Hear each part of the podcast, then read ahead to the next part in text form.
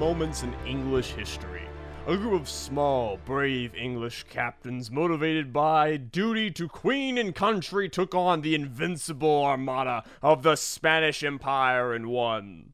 The reality of the Spanish Armada is a bit more complicated. Certainly, men on both sides display their skill and bravery, but the story of the Armada is much more a story of the difficulties of naval warfare during the Age of Sail.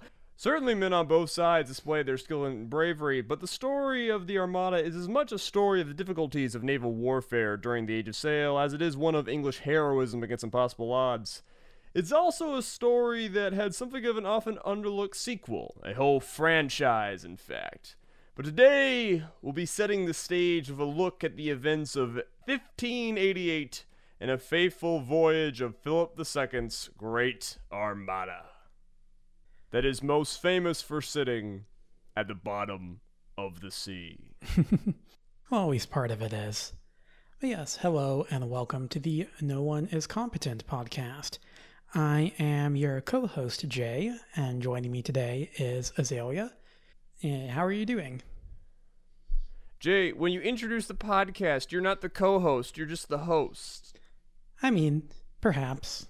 That's one way of looking at it. You're you're special, Jay. You research this shit. You come up with most of our our our, our ideas.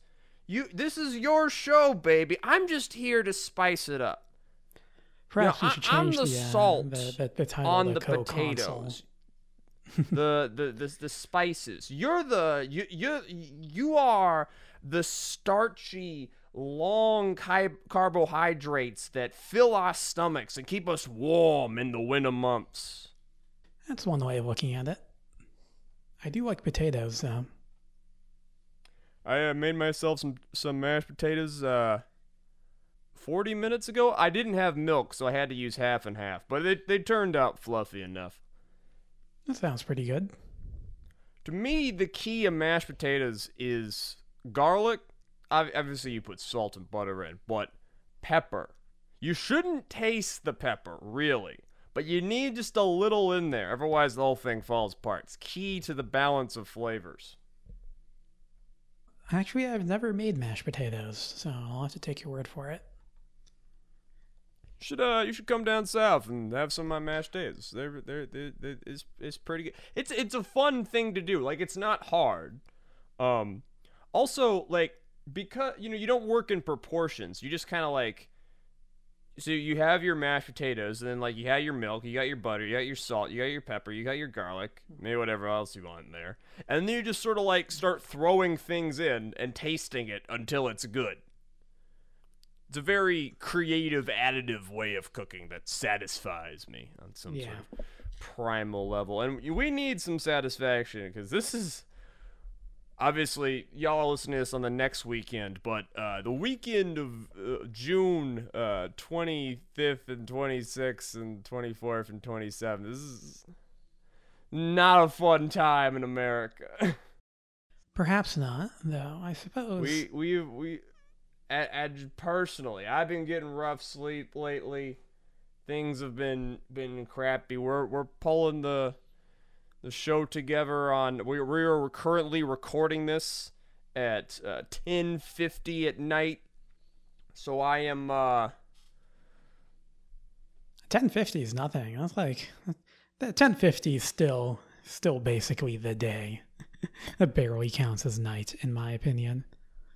we're we're you know, we're gonna we're gonna burn we're gonna burn the candle a little bit. You know, we're gonna we're gonna take a little bit of of time. We're gonna hype things up. We're going to manufacture some goddamn emotionally compelling, entertaining podcast shit. Though I hear that, you know, even though that's been perhaps not the best weekend, there's a a note of congratulations that I should offer to you. Yes, uh, there there is some some fortunity. Uh, when we release this podcast episode, it will be a week away from uh, Q returning uh, to post for the first time in over 500 days. And you know what, Jay? Yeah. Frankly, the United States just deserves QAnon at this point. You know, like this is what you people deserve. I am burnt. I am dead. I am I, I feel very in touch with 2017 Azalea. That guy was really touching the void and just tap dancing around the death of the soul. And, and I feel a bit like that inside. You know, we're, we're kind of we're we're really nationally entering the stage of broken brilliance where you got to die inside for it all to make sense, you know? Well, you know, I suppose there is something nice about the familiarity of things. And 2017 wasn't a bad year for me, so, you know, bring on the uh, QAnon, I suppose. Jay, when you get drunk on a Friday night, you text your ex. When Ron Watkins gets drunk and sad on a Friday night, he restarts a cult. It's wonderful. yeah. Probably just looking out for us, just making sure that there's more content for this podcast. Let it flow. So, before we jump into the Spanish Armada, just remember to follow us on Twitter at Azalea Wyatt and at Jharis48. Email the podcast at no one is competent at gmail.com. Send us your episode suggestions, touch base, ask us questions, whatever the fuck you want. Or we're you know we're just tap dancing monkeys for you. Our music is by the legendary Sam Bryce, and this is a show with no ads, no sponsors. So give us some love and rate and review us on whatever podcasting app you are listening to us on. Spanish Armada today, kind kind of a ha- more of a meme, honestly, than like a historical point. Like I didn't I never studied the Spanish Armada much like in school school like in high school or college. It was a thing i was told of as as a kid. Yeah. It, it kind of feel it feels like a historical event similar to like the pilgrims landing in america or you know uh 1492 columbus sails the ocean blue. Like a, a sort of i think it's it's a big deal for the english where for them it'll be a bit like you know how for us in school you, remember like lexington and concord and stuff like that. Uh, outside of england it's very well known especially in america because again you know we are the descendants of the english in culture if not in blood. And but yeah it, it's something that's known but many people just don't really know the details of it. Yeah but it's also it's kind of weird because isn't i guess it does not feel like it's important enough to justify as well known as it is. Like, we, we don't really learn about it being. We're going to talk about how the Spanish Armada is sort of an, an outcropping of many sort of historical forces and stories that were going on the decades prior leading up to it. But it, it kind of feels as sort of more of a singular event that just sort of happened than like part of a, the big broader narrative of say modern European history. Oh, very much so. A lot of it's because you know Britain is famous for their obviously the British Empire is famous for their navy, for their skill at sea, and that's a big part of the British mythos, the bravery of their sailors. And because of that, the Armada kind of just gets transformed into one event in the long history of British victories at sea, and it's generally remembered alongside the likes of Trafalgar, or um, if you go much later, you have like Dunkirk or the Battle of the Atlantic in World War II. And that kind of like strips it from its actual context in the 1500s and just places it on, you know, the big list of British military victories. Another fun quip before we jump in. This is actually the second historical event I remember learning about in school. Like we Really? started history in my school in 4th grade and I shit you not, the textbook was the first thing that happened in history was Mansa Musa going on a journey to the known world and he and he was very rich and the second thing that happened in history was Spain tried to beat up England with an armada. Yeah, I think I, I got I got the I, I don't the, know why that's how I remember fourth grade, but it's like Mansa Musa, Spanish Armada, American Revolution. Yeah, I think I got like the the, the nine-year-old Wyatt's history of the world. Yeah, I, I got like the normie American education. So like, if I had to think what the first historical event I learned about, probably Christopher Columbus. You know, um, or maybe like the Pilgrims. Probably Columbus. But that's what I'm saying. This is like a big event. This is this is a thing people that like it almost feels like a myth to me. Like it's it's like like like the Iliad. That that's like what the Spanish Armada feels to me in my mind. Like yeah, I know it's real, but it has this sort of fairy tale esque. I think maybe one thing that contributes to vibe. that is the fact that it's not known as like we don't refer to it as like the war or the battle of. It's just called the Spanish Armada. And you know, you have the Battle of the Gravelines and you have you know, the Anglo-Spanish War. We'll talk about that later. But for 99% of people, it is just called the Spanish Armada. But in any case, I suppose we've beat around the bush long enough. Uh, probably just go straight to mentioning our sources.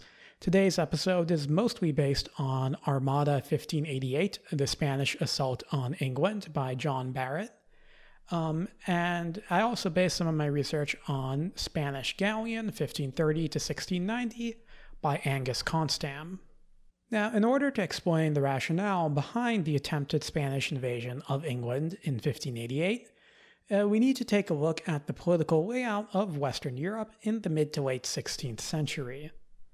While our story today does involve multiple nations, it's worth noting that nations in the 16th century differed greatly from our modern notion of the state. Almost every major European nation at the time was a monarchy, meaning that the affairs of state were often intrinsically tied to the affairs of its ruling dynasty. Marriages and inheritances could bring together multiple principalities and even kingdoms under a single ruler. Indeed, while we'll talk today ex- extensively about Spain, at this point in time, that nation was still technically a union between the kingdoms of Castile and Aragon, both of which maintain their own separate governing structures. Yeah, you know, like these days we think of a country as like a collection of people who just happen to be on a plot of land. But back then it was kind of more seen as there is land, the land has a name, and then that land is then owned by these royal families, and the people are just sort of there. Yeah, they're part of the land. Yeah, they they they it, well, in many ways they explicitly uh, came with when you Yeah. had the uh, say the, establishment of serfdom. Yeah. But this is not; th- these are not nation states as we modernly uh, conceptualize them. Their ability to directly affect things is far more limited than the way countries are run today. And the 1500s is this weird time in history where European countries are beginning to do some like really big things, right? They're starting to colonize the the new world and move move world history into what many see as a next phase as imperialism's horrors and wealth extractions will create the conditions for a lot of the rest of the story. But at the same time, this is being done in a far less centralized way than we would like currently imagine it being done with our modern perception of how like a government works. Oh yeah. As we'll see later, the uh, organization of these nations is definitely leaves a lot to be wanting compared to what we're more familiar with today. Oh yeah, like the highest advisors in the king's court in like 1560 are way less educated, competent, and good at organizing people than say the water comptroller of Fulton County is today. Yeah. All right, like civil service outside of China and parts of the Islamic world was not exactly a, a science at this point. Very much so. By the start of the 1560s, there were four powers west of the Rhine River France, Spain, England, and Portugal, with Spain and France being the most powerful out of that grouping. England was arguably the least powerful. In fact, for much of the last 500 years, it had kind of been just sort of the backwater of Europe, often a trading partner of least resort, really. Out of the limelight of the proper continent. Yes. Prior to his death in 1558, the most powerful man in Europe by far, in a way, was the Holy Roman Emperor Charles V a member of the Habsburg dynasty. You may remember them as the people with the malformed chins. Charles V had come to inherit both that family's ancestral lands in Austria as well as the territories of the kingdoms of Castile and Aragon, that's in Spain, as a result of marriage politics. The immense power of Charles V caused enmity amongst the other nations of Europe, side eyeing this guy who is getting way too much land. Particularly France, and faced with the threat of prolonged warfare, Charles agreed to divide his holdings upon his death. His brother Ferdinand would inherit the eastern territories, becoming Holy Roman Emperor, while his son Philip would inherit the western territories, becoming King Philip II of Spain and Philip II will be one of the key players in the events of this episode. It, it's very interesting, Jay, when you consider how differently all of this would have played out if it was just 300 years in the future. Like, it, it's kind of hard, again, with our modern conceptions of how states work. When you look at Charles V and how much he technically controlled like yeah. in terms of words on a piece of paper. We're like, how did this guy not like set up a dynasty that went on to rule the world? Like, how did this not become this juggernaut? W- why did England go on to have the the massive uh, sun never sets empire that that that branches this powerful centralized state and and not uh, Spain dominating all of the world. Yeah, and it's like, like, we- well, it's because states were weaker then. Like, Yeah. you can say you owned this land, but they're actually a b- ability to raise taxes, raise armies, control the destinies of nations is just way hard. The, the, the dicks are basically just smaller. All right, they just can't get as deep into the vagina of change, if you will.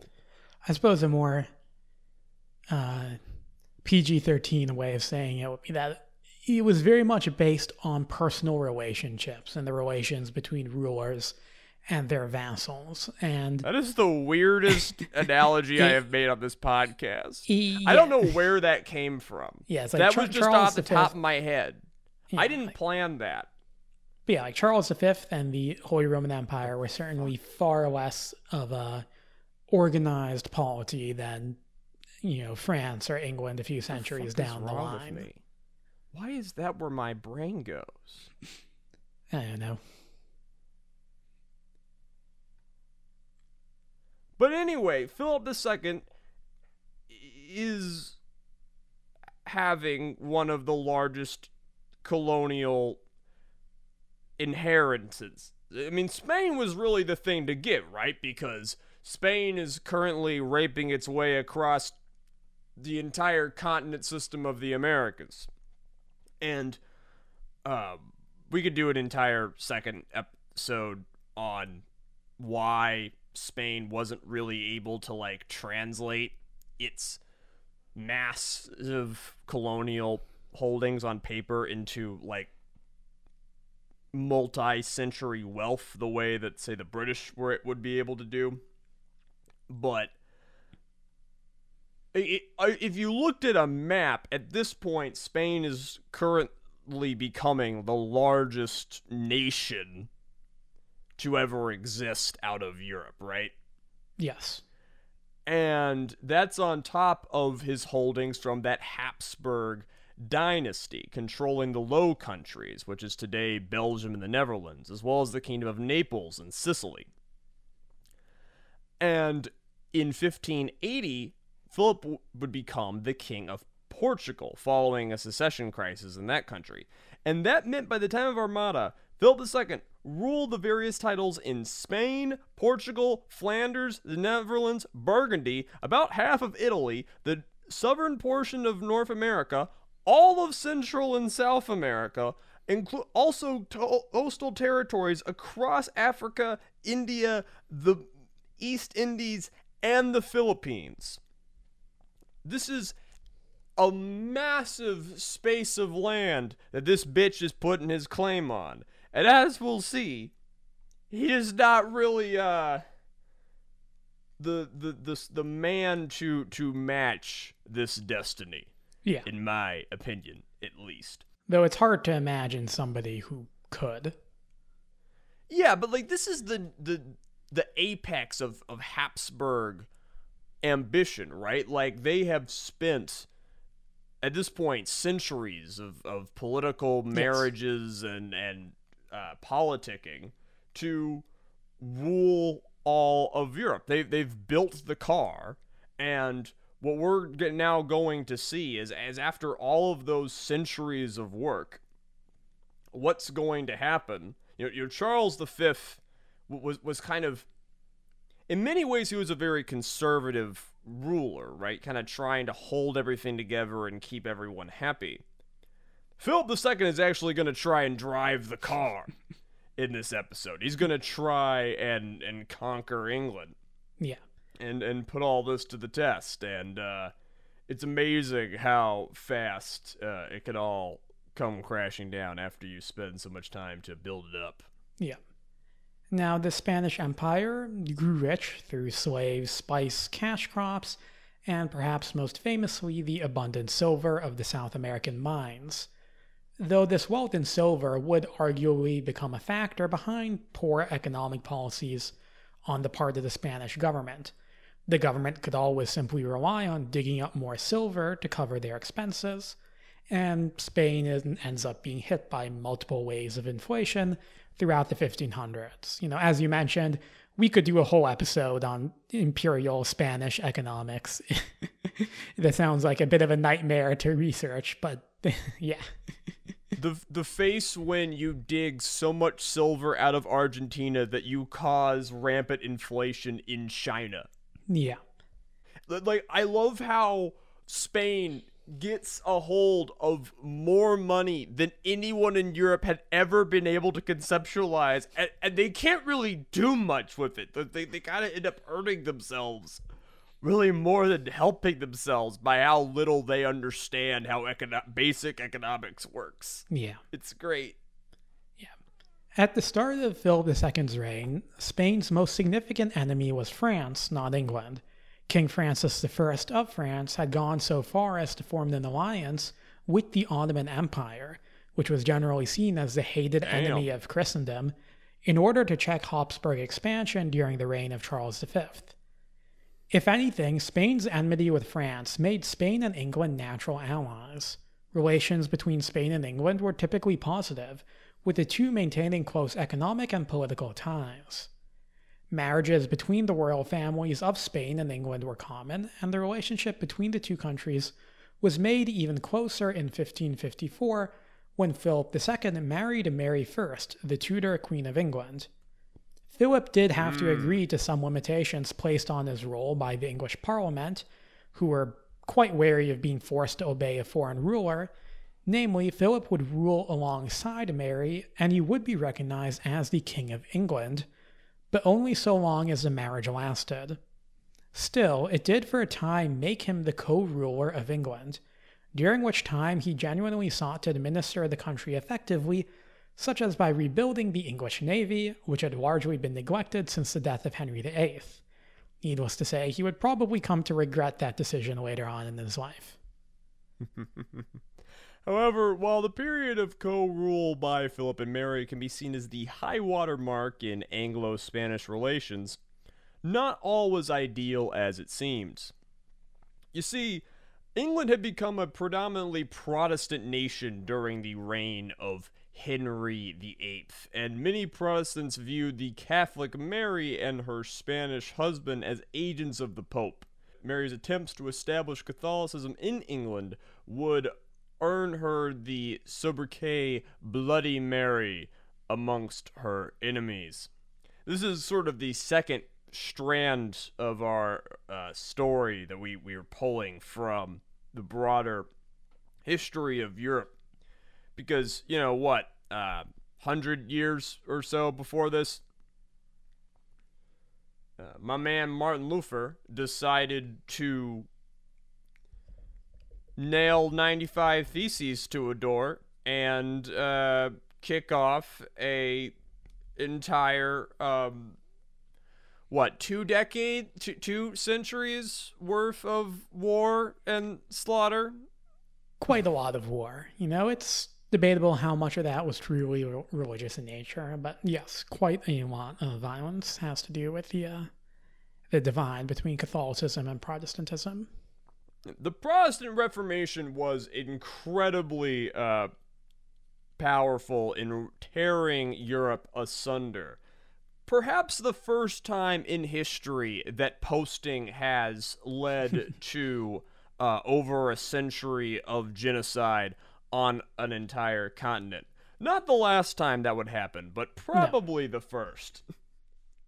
And England was a place where those wars of religion sometimes it was colder, sometimes it was hotter, but it has in no ways settled down in the mid 16th century we're in right now. Like, I believe Scotland is still mostly Catholic at this point. Correct, yeah. Ireland is, of course, entirely Catholic. Yeah.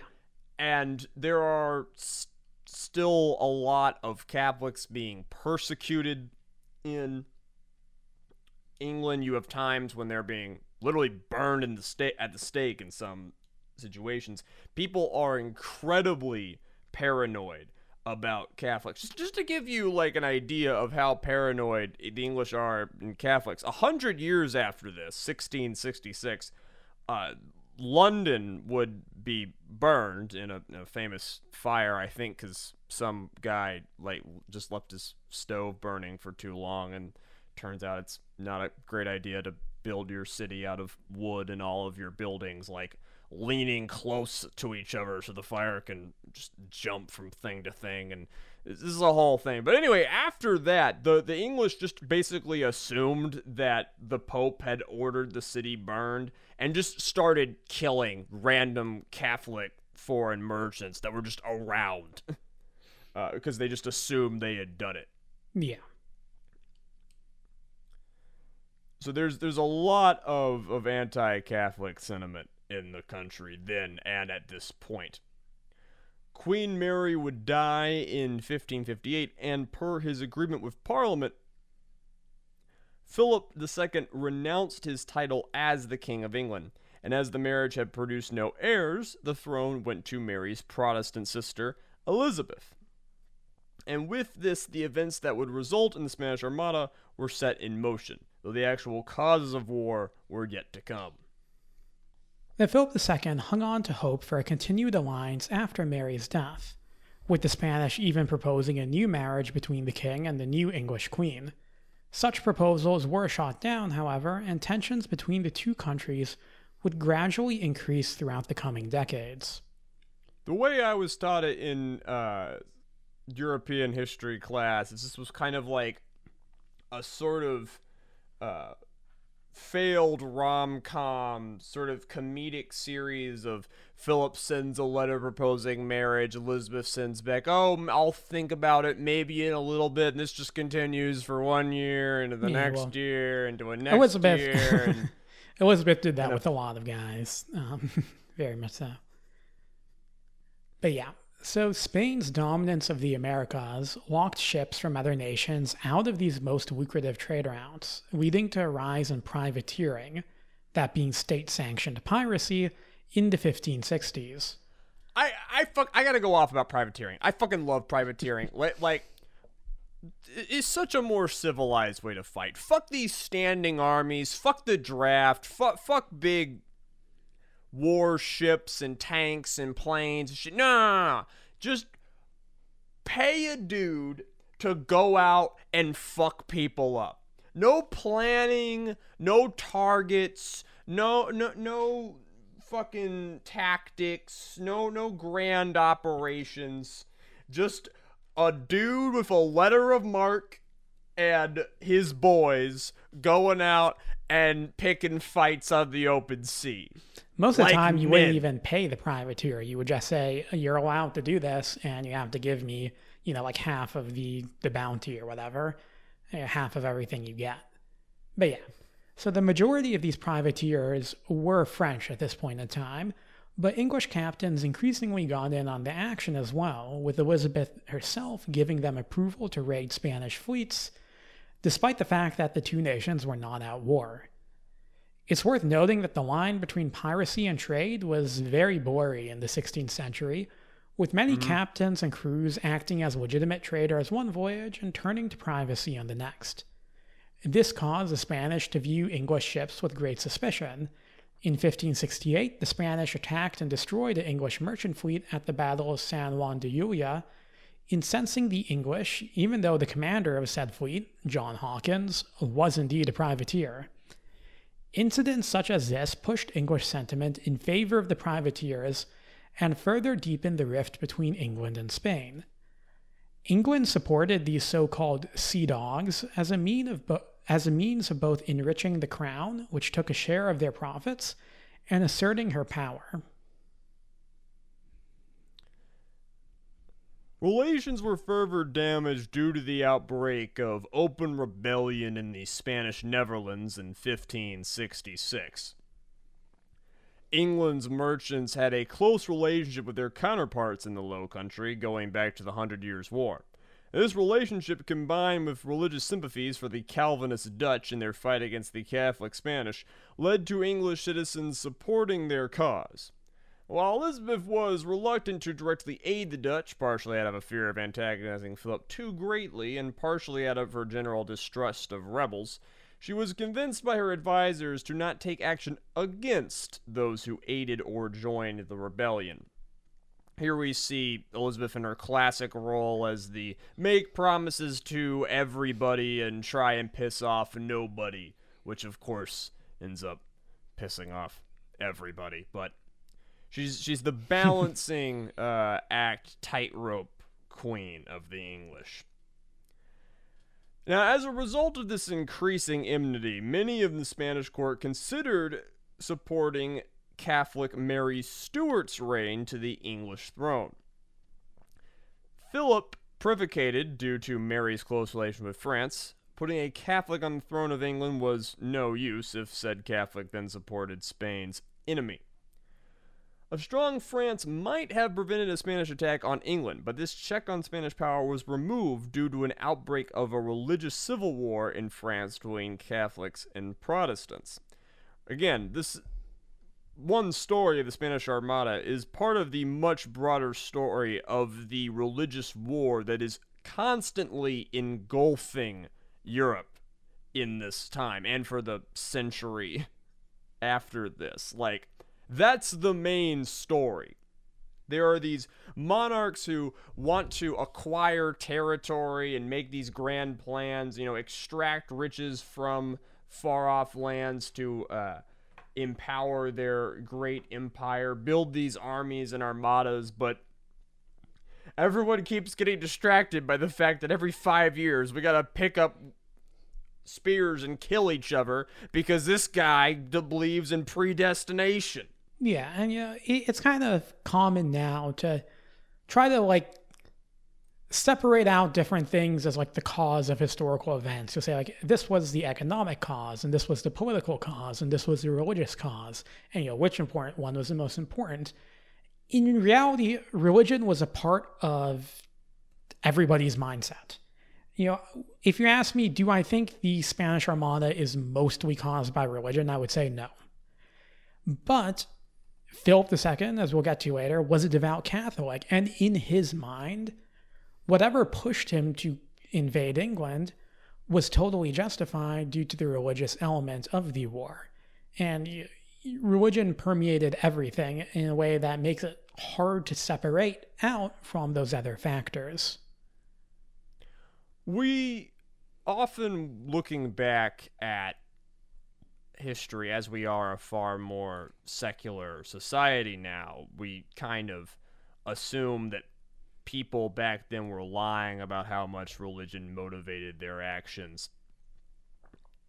And we can often really not conceptualize how important religion was to people back then. Yeah. But, you know, as we are getting a uh, master class on in America right now, the ruling class is really great, always has been, at like just ha- having a so called religion and then just basically paying people to tell them that whatever they are doing is considered holy and good by that religion. And sort of using that as a uh, motivator to inflate their own egos. Yeah. Not only am I going to go out and conquer this rebel nation, but uh, God fucking wills that I do, so it's going to be great. Yeah. In the end, the actual decision to go to war seems to have come about by a miscalculation of intent. By the late 1570s, the English seem to have thought that war with Spain was inevitable and that Philip was preparing every day to invade and restore Catholicism to their country. This impression was furthered when Spanish volunteers supported an uprising in Ireland in 1579. Very Furthermore, close to home. yeah, indeed. Furthermore, the English feared that without a strong rival in France, Spain would come to dominate Western Europe. England thus set about openly aiding the Dutch, as they represented England's only real potential allies in the war against Spain. The Spanish, meanwhile, came to view the English as standing in their way of their attempt to defeat the Dutch rebellion, and assumed that the English were fully committed to making war on Spain. Talk of the English as heretics increased as the repression of Catholics in England ramped up under Elizabeth. In reality, neither Philip II nor Elizabeth I strongly desired a war between their two countries, but their mutual misinterpretations and actions drove them to it. Hmm. In 1585, Elizabeth signed a treaty with the Dutch, making their alliance official. The same year, she dispatched the privateer Francis Drake on a raiding mission, during which he attacked and plundered Spanish outposts across the New World. The war that is most commonly referred to simply as the Anglo Spanish War had begun. Two years later, in 1587, Elizabeth had her cousin Mary Stuart executed after her government uncovered a Catholic plot to kill Elizabeth and put Mary on the throne. This You plot might not of- have been able to tell audience because Jay's voice is so uh, famously exuberant, but uncovered there was in quotes as you know, whether or not the plot was real is. She ended up dead. It was real. Who cares? And of course, this plot was alleged to have Spanish support. In reality, Philip II was not really a strong supporter of Mary's cause due to you know the French connection we mentioned earlier, but her death served him well by incensing Catholic Europe and ensuring papal support for a war against Elizabeth. The Pope would actually bless the Armada, and technically speaking, it is considered a crusade, in that like it did get the uh, the, the same kind of a papal blessing as the Crusades got. In response to these attacks, And Phil- they still thought that that was a. and, and those had all famously gone well. As we have already covered on this podcast. though the Pope uh, it was Pope Sixtus, um, he wasn't. He was also kind of wary of the Habsburgs because I mean the Pope at this point in time is an Italian prince. You know he rules land, and he was worried that the Habsburgs were a bit too powerful.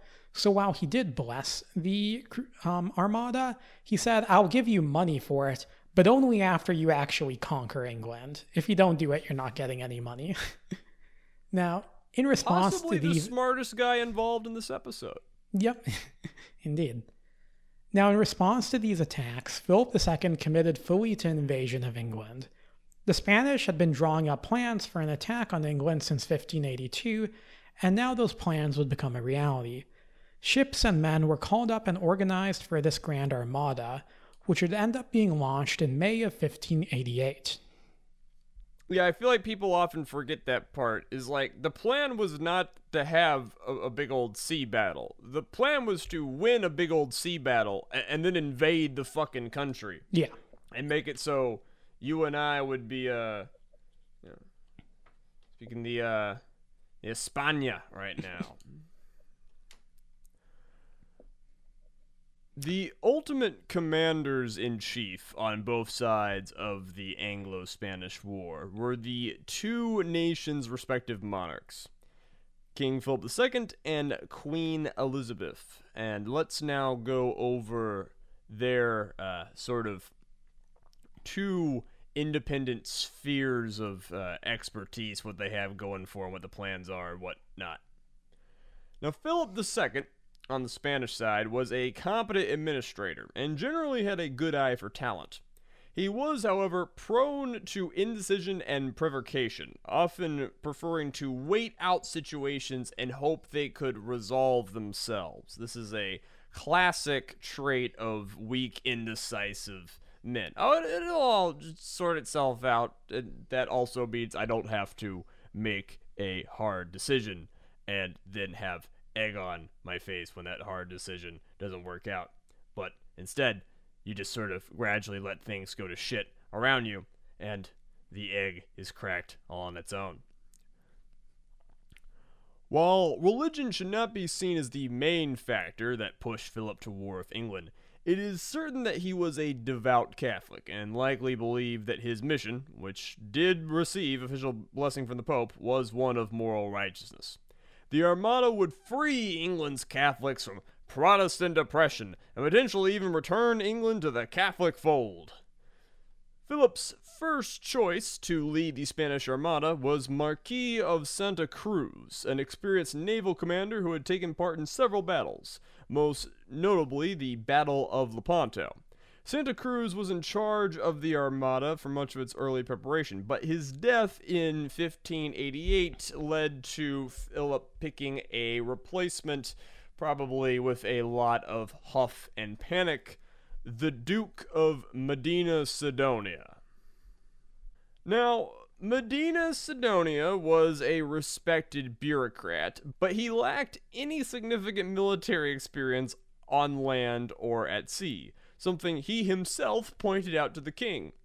Now, Philip's rationale behind picking this dude who has never really commanded troops in the field before remains a topic of debate to this day and is often cited as one of the main reasons for the Armada's eventual defeat. In any case, while Medina Sidonia may have been a reluctant leader, he was effective at organizing and equipping the Armada. This is a bureaucrat, after all, and getting it ready to sail. Medina Sidonia was advised on naval manners by his chief of staff, Diego Flores de Valda, a man who did have experience fighting at sea. And Jay, I don't really think a uh, dude good at organizing uh, meetings and filing paperwork is going to be much good when the cannons are firing and ships are on fire. I mean, he actually wrote a letter to Philip um, saying that he shouldn't be uh, chosen because he's prone to becoming seasick. But Philip was like, "No, you're you're in charge. Good luck." to his credit, I mean, we'll talk about him later on. I think he was he ended up showing that he was pretty brave. Like he puts his own ship in the thick of action on several occasions, but he's not a great naval, you know, mind. And he was never he had never commanded a ship in war prior to this, so you can't really blame him for it. Now, while Medina Sidonia commanded the Spanish navy, the army would primarily be under the leadership of Philip's nephew, the Duke of Parma. Parma was a talented general, and he was the head of the Spanish army of Flanders, uh, this being the Spanish army that was based in the Low Countries. In this role, he had managed to secure a string of victories against the Dutch. The Spanish plan of attack was as follows Medina Sidonia would oversee the organization and equipment of the vast armada of ships in Lisbon, Portugal. This fleet, consisting of both warships and transports, loaded with soldiers, would then sail up to the, around the tip of France, through the English Channel, and rendezvous with Parma's forces near Calais, which lies opposite of Dover at the narrowest part of the English Channel. Here, the Armada would meet up with Parma's army, which was around 30,000 strong. Parma had his own fleet of barges and small boats, and the Armada would thus be responsible for escorting Parma's fleet across the Channel and protecting them as they landed in England. Parma would subsequently march on London and either force some sort of treaty on the English or install a new pro Spanish government. We won't really talk about it because, spoiler alert, Parma's army never gets to land, but the English army at this point in time was pretty terrible. yeah, to their own about to say, knowledge. thirty thousand men would definitely fuck up England.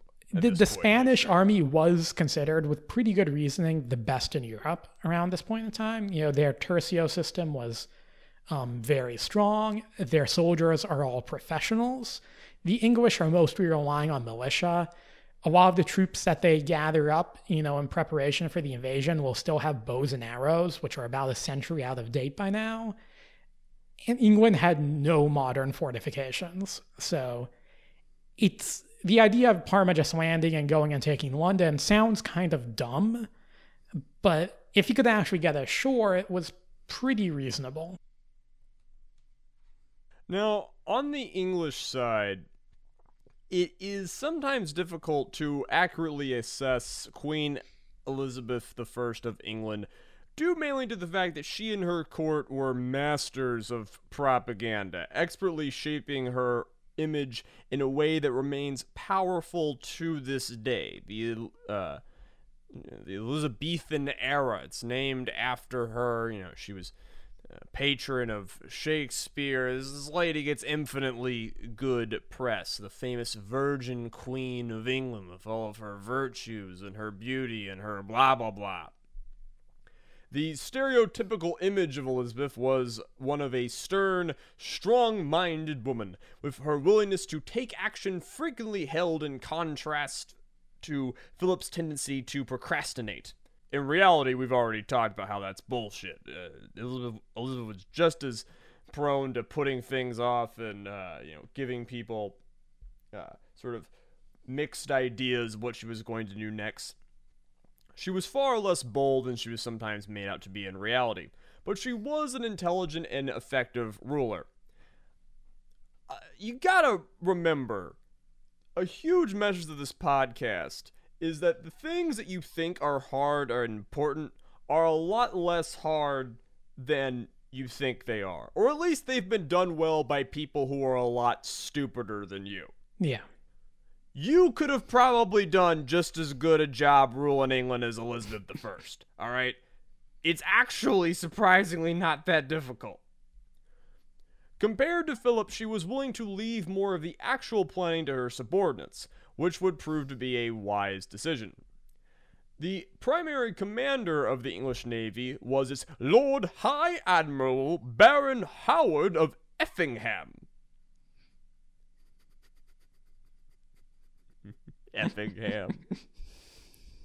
And I'm six years old. Like Medina Sidonia, Howard lacked significant naval experiences prior to his appointment. As such, he generally deferred to his subordinates, most notably his second command, Sir Francis Drake, Sir John Hawkins, and Martin Frobisher. Fro, Fro, that's a fucking stupid name. All established privateers. You know, this this is the the big nobleman who's put in charge to like be the fancy guy, the fancy uniform, and then the privateers are actually going to be, you know, ordering people around and knowing what the fuck we're going to do. Drake was a highly experienced captain, having fought the Spanish on numerous occasions by then. He'd gone all over the New World, taking plunder and encountering weird uh, zombies that would then be uh, the centerpiece of one of the worst games to ever be on the PS3. Got fu- Jay, have you ever tried to play Uncharted 1? No.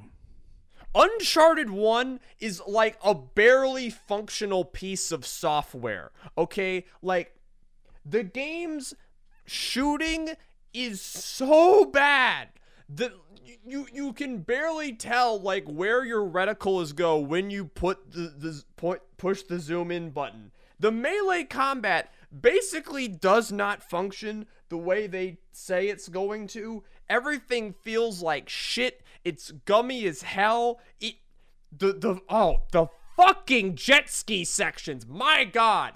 I have played some shitty fucking games while editing this podcast. let me tell you. Um, but anyway, yada yada yada. Francis Drake, uh, 1577 to 1580, he circumnavigates the globe. He attacks Spanish ports. The Spanish demand that he be executed. Yada yada. He returns to England. Qu- uh, Queen Elizabeth knights him aboard his ship, the Golden Hind, which was apparently pretty cool despite being named the Golden Hind. He's the big, cool Chad guy privateer. Rah, rah, rah. Everybody loves Francis Drake. I, I, like how that was your first thought. My my thought with Francis Drake is, is always just Fate/Grand Order. But, but yeah. Um, Listen, buddy, if you had to play through the fucking jet ski sections of Uncharted 1, you would also be similarly traumatized instead of thinking of your damn waifu simulator. The best way to defend against the Armada was a point of debate amongst the English. Many favored basing their fleet near Dover on the eastern end of the channel, where it could intercept the Spanish as they crossed the channel. You know, if you've seen an image, we'll have images on the YouTube video as usual, but if you know what the English Channel looks like, you know there's a very narrow point between Dover and Calais. This is where most people think they should put their, the fleet. Drake, however, was in favor of basing the English fleet in Plymouth, which is right at the western end of the channel. Drake pointed out that if the English were based in the east, they would be giving up the weather gauge to the Spanish, as the winds over the channel primarily move from west to east. Howard eventually agreed with Drake, and his plan was chosen. To briefly explain the weather gauge, basically that means, and this is a bit of a simplification, you want the wind behind you. So if the wind is mm-hmm. moving from west to east, you want your fleet to be the west of the enemy's fleet, because that way you can sail at them with the wind to your back. They have to sail upwind in order to reach you. Yeah, and while lateen sails had already you know, are, are fully a thing at this point in history, tacking upwind is still really, really hard. Yeah, incredibly difficult. Oh yeah, we'll we'll get to that. But yeah. Now, the English plan of defense was as follows. The English fleet would gather in Plymouth and await news for the Armada's arrival in the Channel. At that point, they would let the Armada pass by and then begin to chase after it, harrying the Spanish and maintaining the weather gauge all along the way.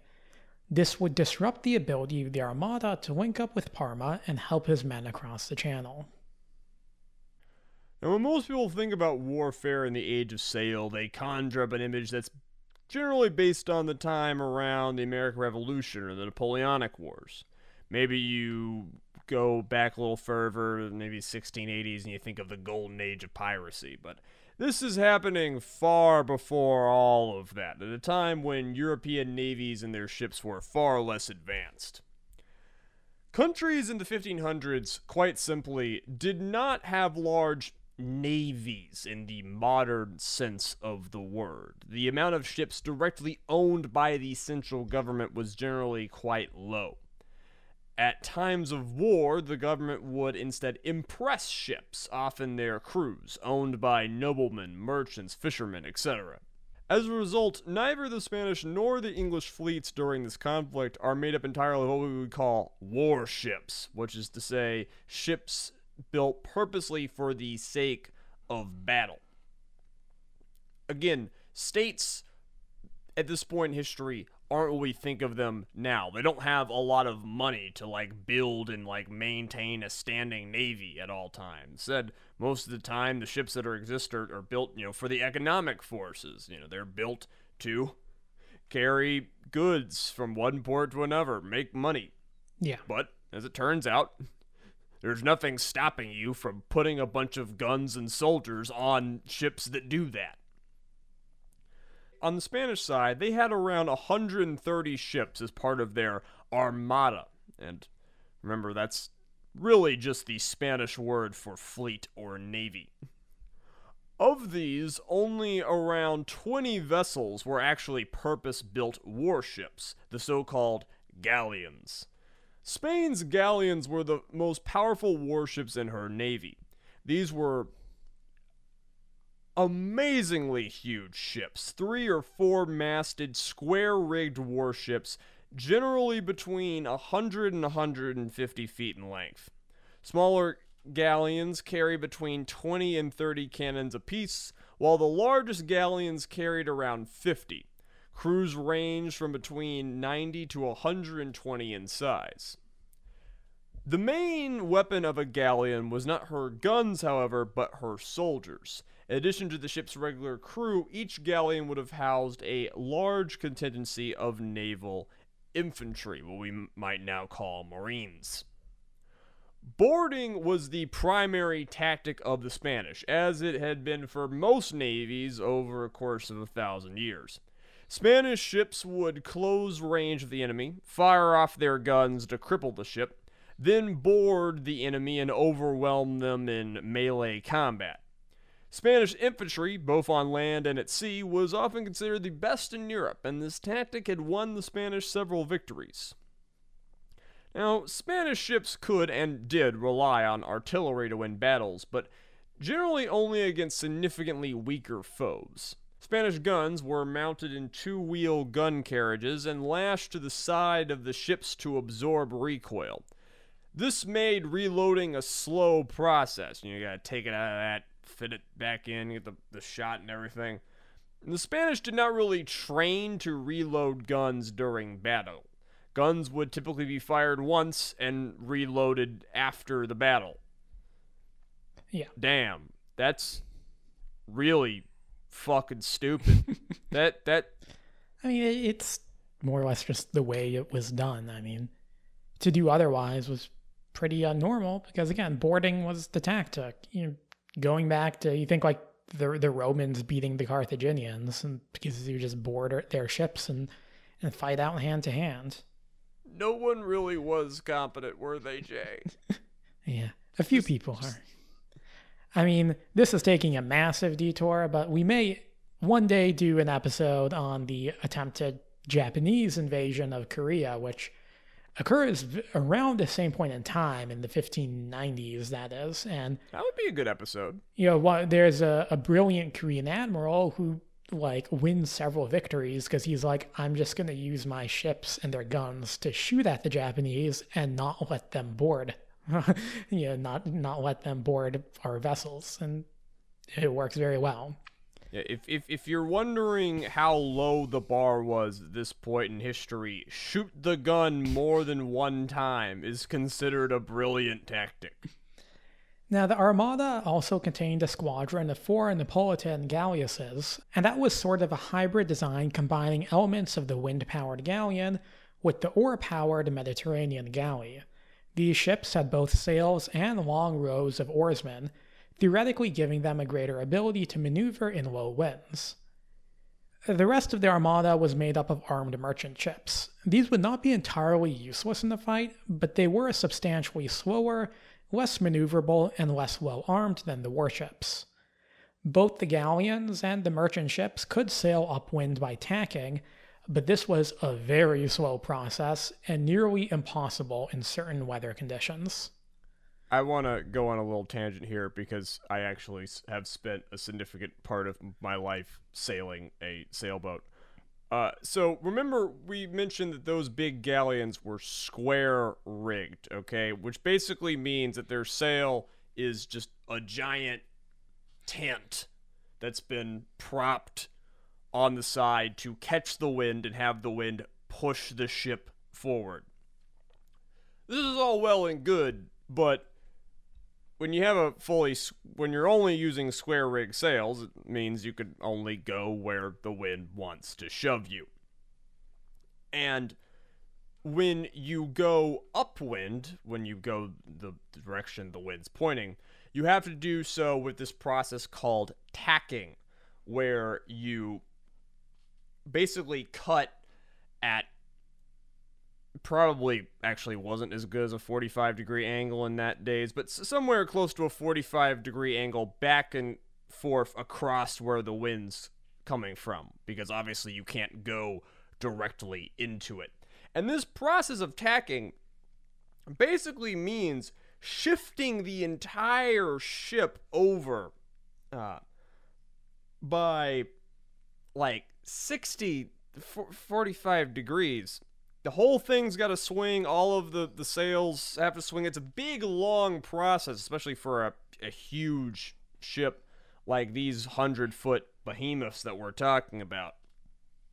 And you, you don't have a lot of speed while doing that. And this is why the english decision to try and get the weather advantage is so smart and why that's going to be important why they were thinking about it. Because if you can use the wind against these guys, they ha- their their ability is not just cut in half. I would say it's reduced to basically a quarter of what it was before in terms of their ability to close in on you and do what they really want to do, which is catch up to you and then stab you with a sword. Yeah. If they don't have the wind, they don't have the maneuverability, and they can't get to you, they can't do that. Indeed. Now, contrary to popular belief, the English actually had more ships in their disposal than the Spanish, around 190 in total. However, hmm. many of these ships were small vessels that would play no role in actual combat, and not all of them were available at any given point in time. basically, what happens is after this battle, they'll make a list of like every ship that contributed to the effort. A lot of them is just like, oh, this was some guy's small little fishing ship, and he sailed up to a warship and delivered them like five cannonballs. So he gets on the list of contributing to the effort, but like they, they have uh, like almost 200 ships. Most of those are not the warships. In terms of warships, the English had around 30 or 40 galleons. Many of these were what was called the race built galleon, and that was a style of ship developed by the English privateers. A race built galleon was similar to a regular galleon, but with a narrow beam and a lower fore and aft castle. Compared to the Spanish galleons, they were faster and more maneuverable, but they would be at a disadvantage in boarding actions due to their smaller size and lower overall height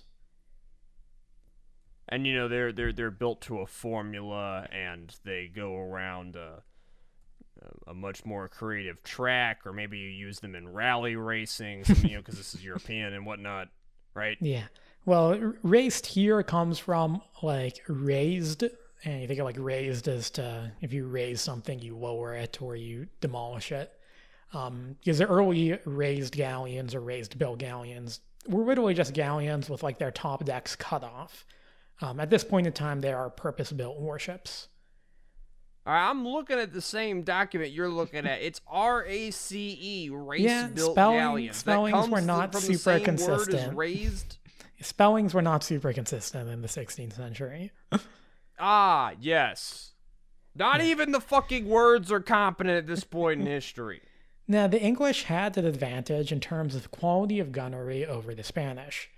Their ships possessed a greater number of long range demi-culverins. These were cannons that fired a ball weighing roughly 9 pounds. Additionally, many of the English cannons were mounted in four wheel carriages that could be more easily reloaded during a fight than the two wheeled carriages um, the Spanish were using. While the Spanish would average about one shot per day with their large cannons, the English could get off basically about one shot per hour revolutionary. now, both the Spanish and English fleets had their advantages and disadvantages. In total, the English had more ships and more guns available to them over the course of their campaign. Their ships were more maneuverable and their guns had the greater advantage range. Uh, question J Are these guns rifled at this point in history? No. These are all these all these cannons are all smoothbore. So you are you. Th- this is the real spray and pray. Yes. This is the real, just like aim it, shoot it, and you know, maybe you will hit the broadside of a barn from inside the barn. Yes. The Spanish had more soldiers aboard their ships, and while their cannons had a shorter average range, they had a greater average weight of shot, so they'll do more damage. Combined, these factors meant that shorter range engagements would favor the Spanish, where long range fights would typically favor the English. The English fleet was far more divided than the Spanish, and their total forces never joined up at any given point in time, meaning that on any given engagement, the Spanish typically had numerical superiority, though the difference was less lopsided than it would be made out to be after the fact. Yeah, you know, the Armada is remembered as like, you know, the plucky underdogs. It's it's very much one of those kinds of stories. The English are usually outnumbered, but it's not by a huge margin in most of these engagements. On to the campaign itself. Spanish preparations for the attack on England began in 1587. Due to the immense size of such an operation, secrecy was impossible, and news of the Armada soon reached England. Francis Drake led a raid on Cadiz in April 1587, successfully sinking and damaging over 20 large ships and thereby delaying the invasion attempt to the next year. Damn, that's actually really significant. Yeah. now, in spite of Drake's raid, by May of 1588, the Spanish Armada was ready to go and set sail from their primary port of Lisbon in Portugal. Medina Sidonia had been quite successful in building up his fleet, and under his command, the Armada Good departed. bureaucrat. Yep, yeah. And under his command, the Armada departed for the Channel on May 10th, 1588. Now, here I'm just going to talk a little, bit, a little bit about dates. Uh, if you start reading about the Armada, the dates might seem all over the place. There's actually a very good reason for that. Spain at this point is Catholic, and the Catholics have Oh, no. all switched over to the Gregorian no. calendar.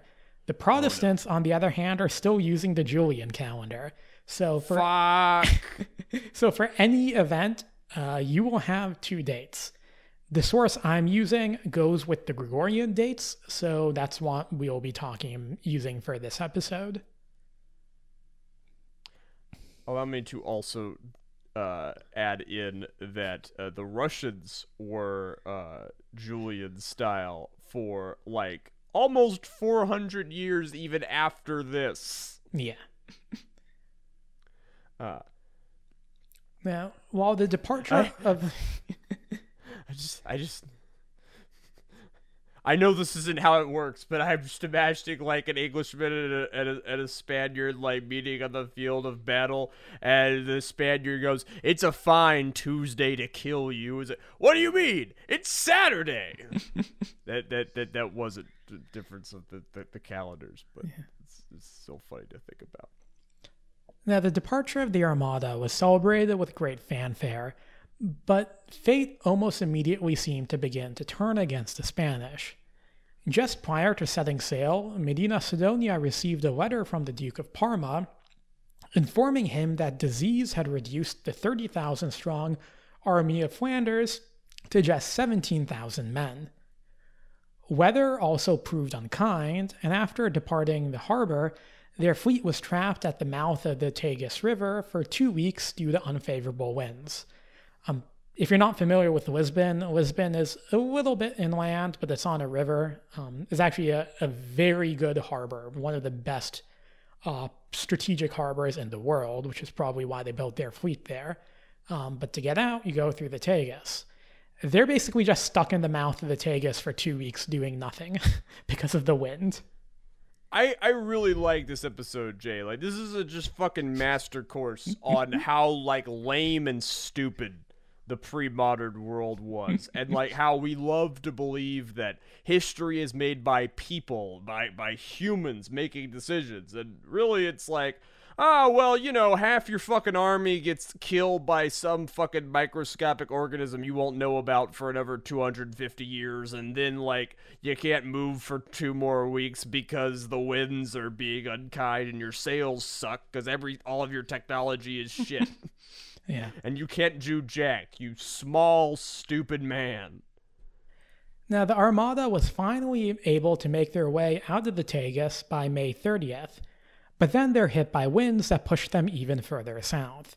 It wasn't until June 17th that the Armada was finally able to round the northwestern tip of Spain, by which time it had been discovered that most of the food and water stored aboard the ships had turned foul and had to be thrown overboard as dysentery spread through the crews. Oh, this is this is giving me flashbacks to the uh to, to the uh to the, The Mongols, Mongolian yeah. invasion of a Japan episode. Oh, I I mean, dysentery is a bad time, but like to have dysentery on a ship is just fucking like that's just fucking rude by nature. Yeah. Spain's fortunes were further worsened when a storm hit the Armada in the Bay of Biscay, forcing the ships to seek uh, shelter in Corunna. Corunna is a uh, port in northern Spain. Medina Sidonia and many of his top commanders had by now very severe doubts about the feasibility of the entire plan. Uh, you know, Medina will write letters to the king saying, I don't think this is going to work. but Philip stuck with it nonetheless. It wouldn't be until the 23rd of July that the Armada was finally able to set sail towards England. Their progress had been very slow, even by the standards of the day. Of course, another storm hit, forcing four galleons and one transport ship to abandon the voyage. So do the do the English like know where they are at all points of this? Do like they know all hel- hel- held up at this port, or do, do they have an idea where they're when like like how close they are? Not really. Occasionally, some Spanish ship will get, like, you know, blown out by one of the storms, and an English ship or a merchant ship or whatever will spot it, but they don't really know exactly where the Spanish fleet is. You know, they're not shadowing the Spanish fleet. Okay. Finally, on the morning of the 30th of July, 1588, the main force of the Spanish Armada was sighted off the coast of Cornwall by English watchtowers, so now, at the end of July, they know where they are. Word quickly reached Drake and Howard, and the English fleet prepared to set sail and attack the enemy. There is a famous story about this that Drake was playing a game of bowls. Um, bowls is basically just bowling, but you do it on grass. And that's when he receives news of the Spanish, and he basically says, Well, we have enough time to finish our game, and then we can go beat the Spanish. It's probably not true, but it would have been possible because, based on the way the tides work, the English were not going to get out of Plymouth, you know, right then and there. What a fucking dick. It is often said that Medina Sidonia gave up a final chance for total victory on July 30th. The English ships based in Plymouth Harbor would not be able to leave until the tide went out on the evening of that date. Had the Spanish attacked the English at anchor, they may have been able to destroy or capture the bulk of the English fleet, and indeed many experienced commanders under Medina Sidonia recommended such a plan of attack. In reality, however, the window of opportunity for an attack was very narrow, and given the speed of the Armada, it is unlikely they would have reached Plymouth Harbor before the English were able to leave. The Spanish may still have held an advantage in a fight near the harbor, but Medina Sidonia decided to press on, cited the need to follow the king's original orders, like the dutiful little bureaucrat he is. Yeah, and this is something which I didn't put in the outline, but uh, you'll have a kind of different culture in the two navies where the Spanish officers very much are trying to follow, you know, the orders of King Philip, more or less to the T. The English captains have a lot more leeway to interpret orders as they see fit and kind of take action as they see fit. Yeah, these are privateers that are used to like kind of running their own their their own gig and doing their own things out in the field. Yeah. The first skirmish of the campaign would occur on July 31st, the day after the Armada was first sighted. Howard and Drake had taken their ships out of Plymouth Harbor just in head of, just ahead of the Spanish before tacking into the westerly winds in order to gain the weather gauge and form up the rear of the Spanish. They accomplished this and began at their attack around 9 a.m. The Spanish Armada, consisting of roughly 120 ships by now, was arrayed in a crescent formation, with the bulk of their ships, including Medina Sidonia's flagship, San Martin, at the center, and the two prongs sweeping backwards. This formation was strong and effective at protecting the weaker transport vessels, but it made tacking and complex maneuvers difficult. The English, who had around 40 to 50 ships, attacked in a short line or echelon formation. Their ships, including Howard's flagship, Ark Royal, took turns closing range of the Spanish, firing their cannons and then retreating to reload before repeating this process. They were careful not to get in close range of the Spanish, knowing full well the Spanish would have a decisive edge if allowed to board their ships. So, Jay, I'm imagining almost kind of a drive by. You have this line of English ships sort of passing by the Spanish, firing, and then sort of moving on so the next guy behind them can fire. Yeah, that's more or less kind of what happened. The overall result of the action off of Plymouth, which took place over several hours, was fairly indecisive, as drive-bys tend to be. The English had succeeded in impressing the Spanish with their speed and seamanship, drive-bys do tend to be impressive, and suffered very few losses. However, their fear of closing the distance with the Spanish meant that they had fired their guns off at an extreme range. 16th century cannons were inaccurate weapons in the best of circumstances. On a moving platform, such as a ship, hitting anything beyond a few hundred yards was very unlikely. Most English shots missed entirely, and little damage was inflicted upon the Armada. But on the bright side, a bunch of fish did get lead poisoning. yeah. The night of the 31st would prove to be an interesting and dangerous one for both sides. The Spanish galleon San Salvador, which was one of the most powerful ships in the Armada, exploded suddenly as a result of a powder accident. You gotta be fucking kidding me. Another galleon, the Rosario, was left behind by the Armada after suffering damage due to colliding with two other Spanish ships. Rosario would be captured later that night by Drake's personal ship, the Revenge. On the English side, the flagship Ark Royal was following the stern light of another English ship, only to discover that said ship was actually a Spanish vessel. A Spanish officer proposed attacking Ark Royal, which had become dangerously separated from the main English forces, but Medina Sidonia turned down the request, and Ark Royal was able to fall back and rejoin the English fleet. So you have the two two of the most powerful states in Europe trying to destroy each other, and a comedy of errors ensuing in this process. Yeah, very much so. This is this this is great. Now, the second battle of the campaign would occur on August 2nd off of the Isle of Portland. This battle was a far more confused affair, with the two fleets becoming interspersed after a shift in winds briefly gave the Spanish the weather gauge. In contrast to the well coordinated action off of Plymouth, the Battle of Portland devolved into a series of separate fights between elements of the English and Spanish fleets. They're basically all just mixing it up and trying to kill each other. At one point in time, San Martin, that being Medina Sidonia's flagship, found itself fighting Ark Royal and several other English ships at musket range, though the English, ever wary of boarding actions, failed to capture the Spanish flagship. In general, the battle was again largely indecisive, and the Spanish fleet was able to continue making headway towards the east on the following day. So so far, the English are you know they're they're keeping pace and they're still in the fight, but they haven't really done much good at destroying the enemy. Yeah.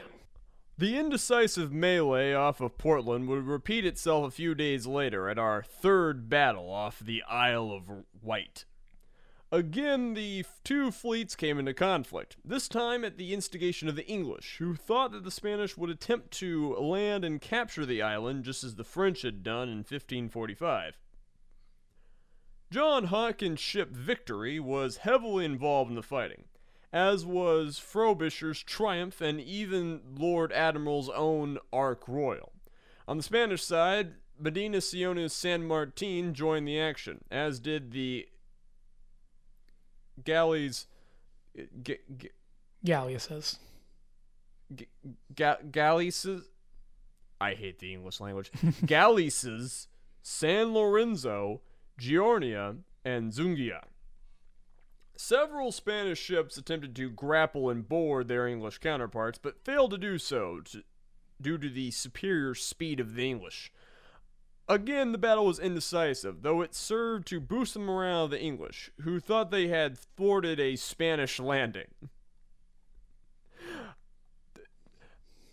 Maybe I, I thought this was an American thing. It might just be a fucking English speaking thing of of yeah we we won this this, this big important thing that wasn't really go- going to happen in the first place. I think it's a That's dope. You you gotta manufacture your story. You gotta control the narrative, Jay. That's that's how you become a winner. All right.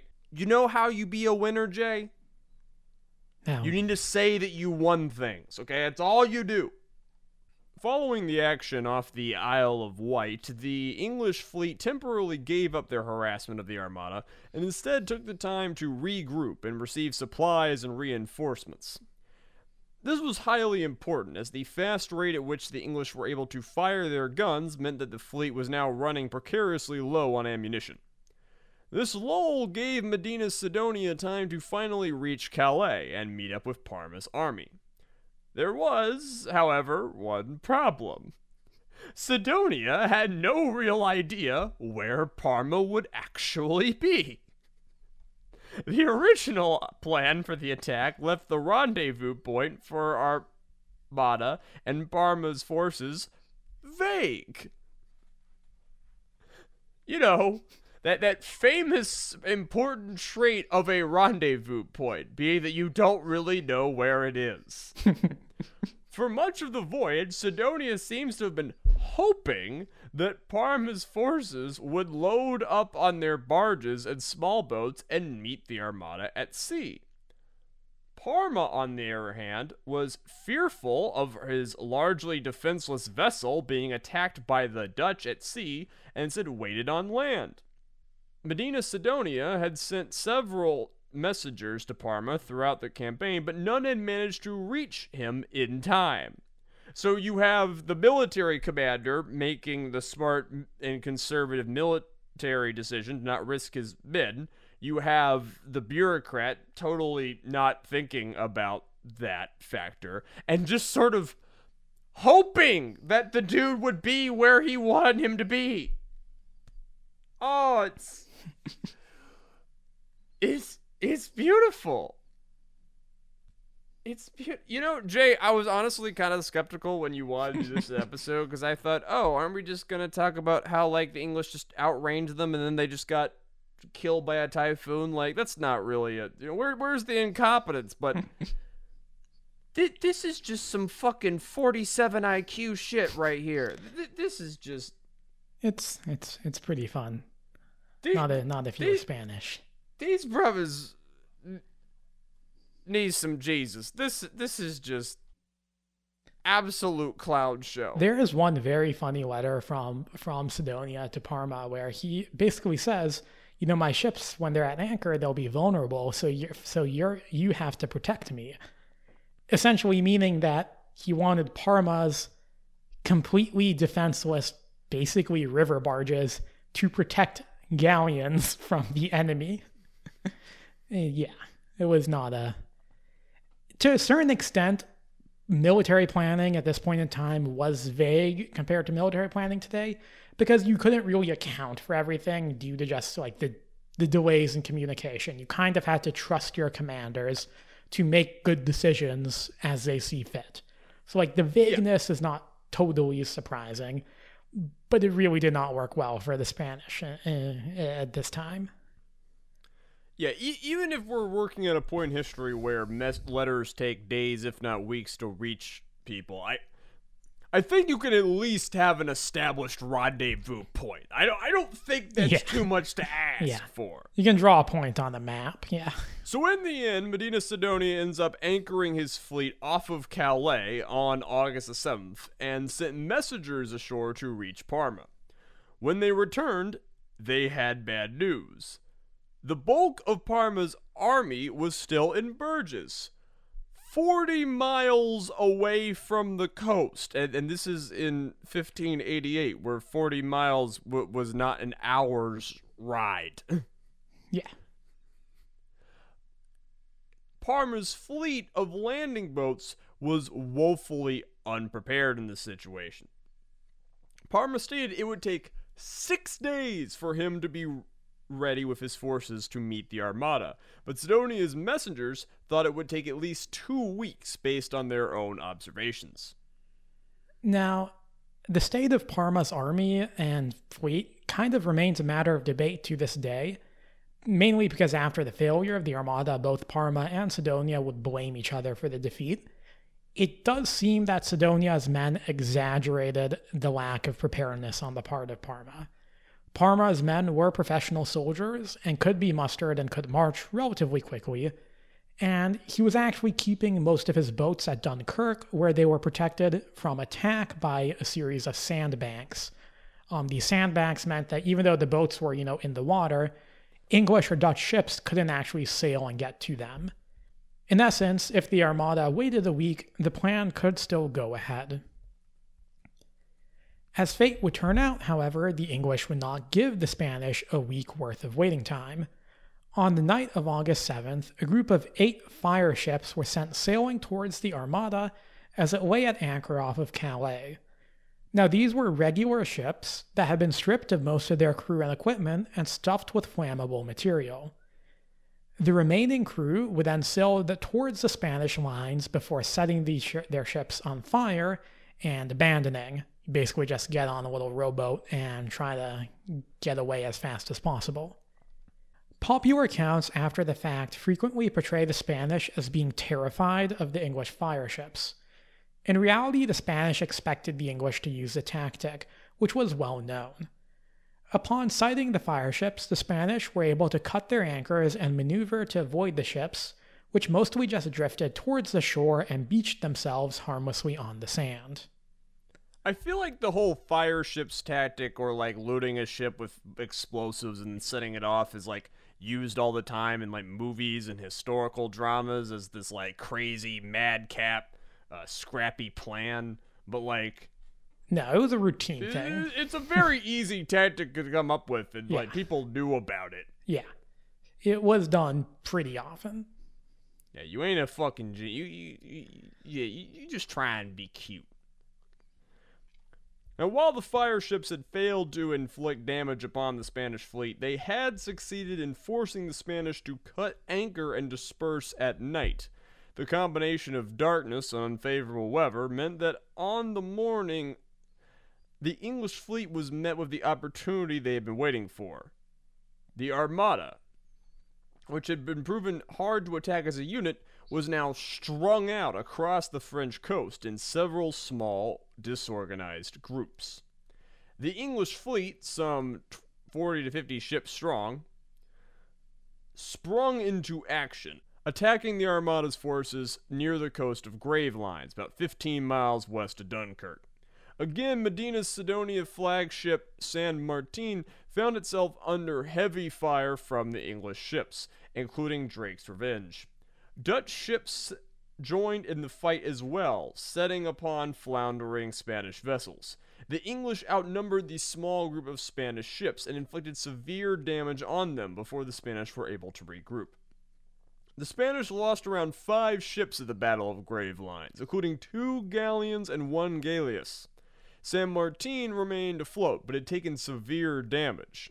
What is this, the fourth battle this thing's been in at this point? Yeah. While this was not a crushing defeat, it forced the Spanish away from the coast, and thus away from Parma's men. While the Battle of the Gravelines is today remembered as the decisive engagement of the campaign, nobody in England knew that the Spanish invasion had been thwarted at the time. In fact, even as the Spanish were defeated at sea, thousands of English troops were mustering on land, and an intense fear of the possibility of having to face Parma's experienced army was widespread. As late as August 18th, which is when Queen Elizabeth gave her famous Tilbury speech, basically, you know, it's a kind of your stereotypical rousing speech to the soldiers, the English still feared a Spanish landing. Even though even as those in England feared the Spanish invasion, the men in the Armada were racked with fear of a different reason. While they had managed to reform their fleet, the winds were now slowly pushing the Spanish ships towards the sandbanks of Flanders. In a matter of hours, the ships would run aground and their crews would be set upon by the vengeful English and Dutch. In reality, neither fear came to pass. A change of winds saved the Armada from near total destruction by allowing them to make progress to the north. On the flip side, this ended their ability to return to the coast and meet up with Parma's forces. For days, the English still feared that the Armada would change directions and attempt to link up with Parma, but such a move never came due to the winds and the generally exhausted nature of the Spanish fleet. Medina Sidonia's fleet now moved slowly to the north, shadowed by the English up until they reached the seas off of Scotland. The English turned back after running out of supplies, while the Armada made its way slowly around the north of Scotland and Ireland down into the Atlantic. And then, of course, we get to the real thing that sinks the Spanish Armada, which is that 20 Spanish ships would be wrecked mostly blown into the rocky coast of Ireland by powerful North Atlantic storms. Far more men and ships were lost to the weather during the journey back to Spain than the English during the battle. In total, around 80 of the original 130 ships sent by the Spanish would make their way back to Spain by the end of the year, the rest having been lost at various points along the way. About half of the men that had departed Spain had been lost. So there you go. Like the Spanish planned poorly. They aren't fully organized or knowing what they're going to do. They don't have the best of a plan. The English spend a lot of time pussyfooting around, kind of like getting like sort of close, but not close enough. Then there's like one time where the Spanish are disorganized and the English are able to win what we might really call a minor victory. And then the Spanish just had sort of missed their shot and then got wrecked by a storm and it was fucking over. Like I, I love how you see the Spanish Armada is this big dramatic thing and how like little drama there is in it when you actually look at the thing itself. It's a little bit like if you know, on D Day in World War II, you know, the Allies crossed the channel, fired off a couple of shots, and then, like, it rained and they just went home. now, the English fleet had won, you know, a great victory against the Spanish, at least in terms of outcome. The Spanish had been deterred. But the sailors who made that victory possible would soon meet a fate a little better than that of their Spanish counterparts. The English had taken minimal casualties in their engagements with the Spanish, but upon returning to port, disease broke out amongst their ranks. For example, mm. 200 out of the 500 men aboard the ship Elizabeth Bonaventure had died by the end of August. By September, the bulk of Howard's fleet had returned to port. Queen Elizabeth and her ministers, however, ordered Howard and the various other admirals and captains to keep their men aboard their ships. Officially, this was so that they would be ready in case the Spanish came back. Charitably, the Queen may have been motivated by a desire to prevent an outbreak of illness amongst England's civilian population. In reality, she was at least partially motivated by a desire of avoiding having to pay out rewards to all the sailors in her navy. In total, nearly half of the sailors who defended England would die of disease before the remainder were permitted to leave their ships. Meaning Jesus that Christ. Meaning that ultimately the casualty rate amongst the English was no better than that of their Spanish counterparts. Wow, I did not know that. Holy shit. This, I mean, that's perfect, right? For talking about a pre modern conflict, is that half the dudes just die of disease for no fucking reason. Yeah, needless to say, that is not commonly remembered when you hear about you know the great victory of the English in 1588. The defeat of the Spanish Armada would become seen as one of the most important celebrated moments in English history, even if it's not particularly dramatic. As the British Empire spread across the sea, the actions of 1588 were romanticized as an early example of English martial strength, a strength rooted fundamentally on the waves instead of on land. This, however, is how the Armada would be remembered years after the fact. At the time, there was no guarantee that the war would be over, that the Spanish would not try again. Indeed, the war between England and Spain was not over, as we shall cover in our next episode when we discuss the English Armada of 1859 and the subsequent attempts by England and Spain to defeat each other at sea. You probably didn't know that there was an English Armada of 1589 uh, because, well, it would probably be even uh, less provincial than this one because no one is competent. Jay, that's uh, what episode 24 in the books. Good stuff. Yeah. Remember, listeners, this is a show with no advertisements and no sponsors. That's that's the word. Money people. It's past midnight. I've been fucking going hard on. I did two concerts yesterday. Give me a fucking break. um, y'all, give us some rates. Give us some reviews. If you're on the YouTube, fucking like, fucking comment, fucking subscribe, fucking give us the fucking